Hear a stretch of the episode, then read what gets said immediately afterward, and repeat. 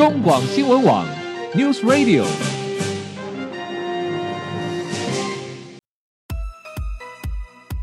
政治大人物，企业 CEO 有何成功的秘诀、制胜的绝招？周日，Mr. Big，请他们说分明。社会重要议题，台湾文化传承，哪些话题最新鲜、最有趣？周日，Mr. Big 带您关心台湾脉动。每周日下午三点零二分，跟着主持人郭志珍，您也是周日 Mr. Big。各位中广新闻网的听友，大家好，欢迎收听周日 Mr. Big 焦点人物、焦点话题时间，我是节目主持人郭志珍。各位听众朋友，相信您和大多数的国人一样，应该都有使用 Line 或者是 FB 这样子的网络行动社群工具啊，把它做什么呢？作为日常生活中呃我们与人呃联系或者是取得呃一些重要资讯的很主要的管道。是的，Line 这一个手机的应用工具啊，实际上在台湾的使用率高达百分之八十二点六，也就是约有一千九百万户的使用者。FB 的活跃用户也是非常高，达到了一千八百万户。好，同时根据啊，二零一四年第四季啊，台湾民众的媒体接触率调查显示，网络媒体的接触率不仅已经连续十年成长，而且呃，目前已百分之七十的接触率稳坐第二名，仅次于电视媒体的百分之八十六。至于过去大家所熟悉的报纸，已经跌到了百分之二十六，广播十四，杂志剩下八。好，可见如今国人日常生活中不仅大量依靠着网络社群平台在获取资讯，同时更知道该如何利用网络社群平台转手传播。转手传播各种的讯息，成为新形态讯息的制造者以及传播者。好，一方面当然我们乐见啊，因为网络崛起之后，创造了提供社群平台这样一个新的媒介环境，让资讯不再不对称，也让新闻不会再被垄断。但今天的人民呢，事实上才真正开始享有所谓知的平等权利。但是呢，毕竟天底下所有的事情必然都存在有正反两面的效应啊，呃，利与弊必然相生共伴啊。因为随着网络社群平台的快速发展，人们对于各种资讯，包含新闻的取得，开始产生了结构性的变化，从原本所谓的传统媒体的载具，移转到了更为快速便利，而且更加经济，甚至是免费的网络载具上面了。如果再透过呃现在所谓的大数据啊、科技演算的操作，大量计算出每一个人阅读的喜好习惯，你所关心的是哪些事物，因此投其所好的给你一些你喜欢的讯息或新闻阅读，变成了今天网络资讯所谓同温层啊不断快速扩大的这种现象。当然，也让所有人对于资讯取得与再传播形成一种相对封闭的区域性的散播效应。因此，对于资讯的真假，难以在这个同文层的这个社群中啊被辨别、被过滤。随之而来的是越来越多的所谓网络谣言，甚至是刻意被无中生有的假新闻，开始慢慢的淹没，甚至取代了我们原本赖以可信的媒体了。好。当网络谣言或假新闻的效应开始严重的影响了我们人人们日常的生活的时候，呃，那怎么办呢？比如说，越来越多的假新闻，比如说，我们在这个季节时候会听到说，哦，芒果芒果开始大量盛产的时候，哦，芒果可能含有催熟剂，有毒哦，或者是听到看到说，一周吃了四次的盐酥鸡，年轻人死于大肠癌，或是你每天一杯。那种所谓的绿挂式的咖啡有可能会致癌。对于上述的这一些标题耸动的新闻，到底是真是假呢？我们真的不知道。OK，好，在今天，台湾假新闻事件嗯越来越泛滥，但是一般人真的不知道该如何分辨真假哦，因为不知道到底哪个是真的，哪是假的。原本相信的媒体似乎也不可信了。好，在这个节目中，我们要跟大家来谈谈，面对这个每天资讯如此众多、相对泛滥、淹没了每一个人的眼球，一般人又该如何分辨真伪呢？才不会让自己成为假新闻的受害者，更不要让自己成为助长假新闻的散播者。在节目中，我们非常高兴邀请到的是呃《远见》杂志的记者蔡立勋蔡先生来节目中来跟我们谈谈，身为一个网络时代的人大众，你该具备哪些能力才能够分辨网络讯息中的真假呢？你好，立勋兄。嗯、呃，你好，郭大哥好，大家好。好，你好，立勋。呃，我先请问你一件事情啊。今年年初啊，二月、三月的时候，不是有一波卫生纸的涨价风潮吗？对，对不对？哦，一堆人开始进去大卖场里面抢购。呃，我不晓得你有受到这个新闻的影响，也跟着买一点吗？呃，没有，因为我靠 前几天就去买，所以就没有受到这个影响。哦，看样子你你蛮理性的，可能是你是从事媒体工作者，你会比较懂得如何判别哪一些是假新闻，哪一些是行销性的新闻，是不是？是是是。那波的确很很很离谱啊！那个那个事件，当然事后经过一些呃分析调查，当然那个是卖场在做的一种促销啦，一种促销讯息，对不对？对。哦，对。但是。重点是这个促销信息，如果仅仅止于卖场啊，卖场的环境里面，我想那个扩散效应不会那么大。但是事后变成的是，呃，不仅我们的主流媒体也跟着走了，我那主流媒体走了之后，呃，连带的影响扩散效应，就是所有人的手机里面就开始传传递这个讯息了。对不对？没错，对对，这这是很恐怖的事啊！这一定是我们今天想谈的。到底我们在每天在日常生活中，不管是从电视上看到的，从各种媒体载具看到的，然后加然后加速造成是所有人在转传的这种讯息，到底是真是假？该如何区分呢？这个很严重的。哦，是啊。对，就是我们呃这次做了一个假新闻的专题，嗯，对，然后我们就是呃经过我们调查发现，其实目前在我们生活中，除了呃像刚刚瓜哥提到的，像卫生纸这种，嗯，呃民生用品的。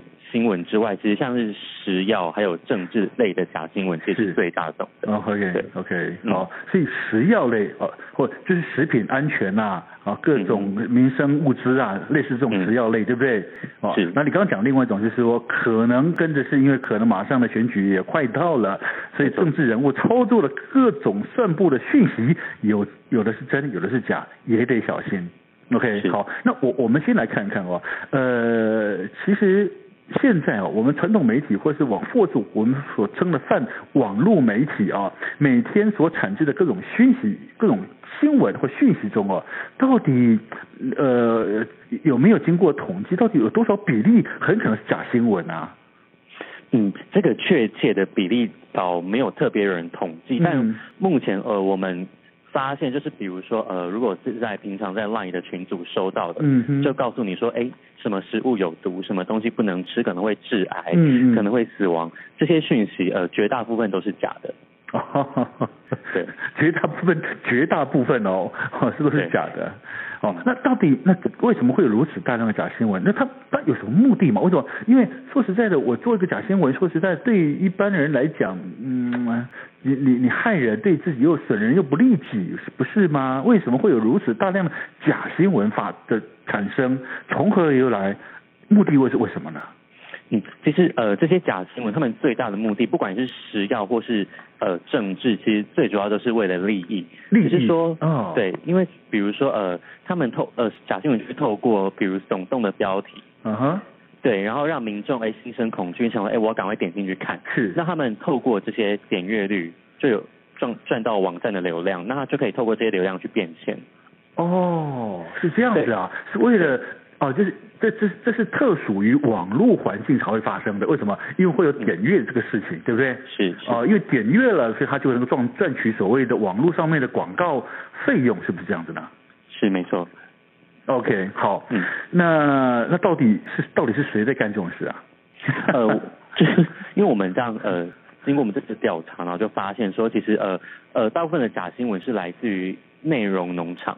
哦，内容农场哦，就是网络上面他可能收集了各呃不晓得哪里来的各种内容讯息，然后他把它汇整成一个一个阅读平台，类似这样子，是不是？是是是，对，因为像内容农场，他们就是呃会找了很多写手来，那这些写手他们有可能呃我们有看到的。是上面会有是他们整篇就复制一些，比如传统媒体，比较忠实自由他们的整篇文章放到内容农场上，只、嗯、是说作者改了一个名字，或者说他们呃随便编撰了一些故事，或者说他们就是东凑西凑拼贴的一篇呃他们觉得有趣的新闻，就放到内容农场去、嗯，因为他们目的就是只要够吸引人，他们。赚的钱就越多，所以他们其实不会特别在乎内容的真实性如何。OK OK，对，所以他基本上就是要用一种比较呃能够吸引你注意的方式去产生一些比较耸动或者是吸引人的内容，然后让你点阅。对不对？对。至于呃内容的真假，那当然是假的啦。那他也不在意了，对不对？是。好，你讲到这个，我就想到啊，我之前呃，我我我去我去北京出差啊，我就在当天早上在在饭店里面吃饭的时候呢，我就看了一下他们的所谓的《北京日报》啊。嗯、那《北京日报》那天呢，刚好登了一个信息啊，呃，嗯、我觉得刚好跟这个现象也蛮蛮吻合，因为那个信息他也在讲所谓的网络谣言诈骗集团这件事情。为什么？因为那个。时候刚好是北京那个中国大陆那边高考，OK，那就像我们这个联考一样，就会有所谓准考证。呃，他们里面有一种有一种所谓的诈骗讯息啊，就是说呃，有一人会在有人会在那个手机群组里面发一个一个讯息出来说，捡到一张高考的准考证，然后呢，他还把那个准考证的考生的名称写出来哦，他可能是刘刘某某啊，这是王小明啊，然后呢，他。他的考点啊，这个考考试的地点在某某某某某某地区，那哈，然后请所有收到这个讯息的朋友赶快转发，请这一个考生赶快联络他，他上面就标了一个电话号码，赶快联络这个号码，然后呢，我们赶快把这个准考证送给这个孩子，这个孩子已经急死了，然后他就群发出去了，到处散播，哇，真的这种东西。做善事这种事情，一定大家都想要做啊，大家就赶快散播。结果这根本就是假的，为什么？因为他等人家去拨那个号码，那个号码就是要付费电话，也就是诈骗集团。然后呢，我的他那个新闻呢很好笑，那新闻说，因为又有人发这个信息了，然后底下就有人留言说：“阿姐啊，准考证。”根本没有发，因为现在都是都是电子化的，你 看现在已经没有准考证，这个 你要放机灵一点 啊。好，没错，这个就是一种所谓的这种谣言啊，这种这种假新闻、假信息用来诈骗用的，对不对？OK，好，这种像这种状况在台湾这边市场是网络上越来越多哦。呃，用他们用一种所谓的假的新闻，比较耸动的标题吸引你的眼球，想要驱动你的手指去点它，它就可以赚钱。OK，好，那我想请问，那他们这些不管是您刚刚说的是抄袭的，或者是无中生有啊，这些内容，难道不会有法律问题吗？哦，因为比如像内容农场，他们就会在、嗯、呃那个网站下面标标注一则免责声明。嗯哼，对，它就是呃美国在一九九八年有通过一个数位千禧年著作权法案。嗯哼，那就是让这些呃网络服务的提供者是。呃，提供他们一个免民事的免责事由，因为呃，网络上是大家都有言论自由的地方，嗯、那如果用法律强制去规范的话，可能会扼杀了这个网络平台的生命力。是是。然后内容农场刚好就借此规范规范法律，规避法律责任、嗯，而且他们的网域也都设在国外，其实很难去追到他们真正的源头。是。OK，所以因为这样子，所以他基本上不会有法律问题。还是说他已经避开了法律问题？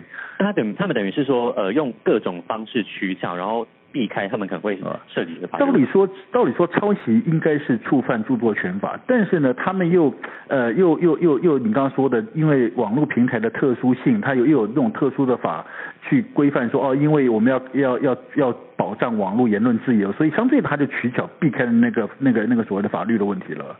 是，好，那请教另外一个，那如果民众基于关心而大量转传所谓的假新闻，因为那假新闻里面可能会涉及呃某一些当事人的的这种不实的报道或这样子的话，其实这是不是会有转传的民众也会有触法的疑虑呢？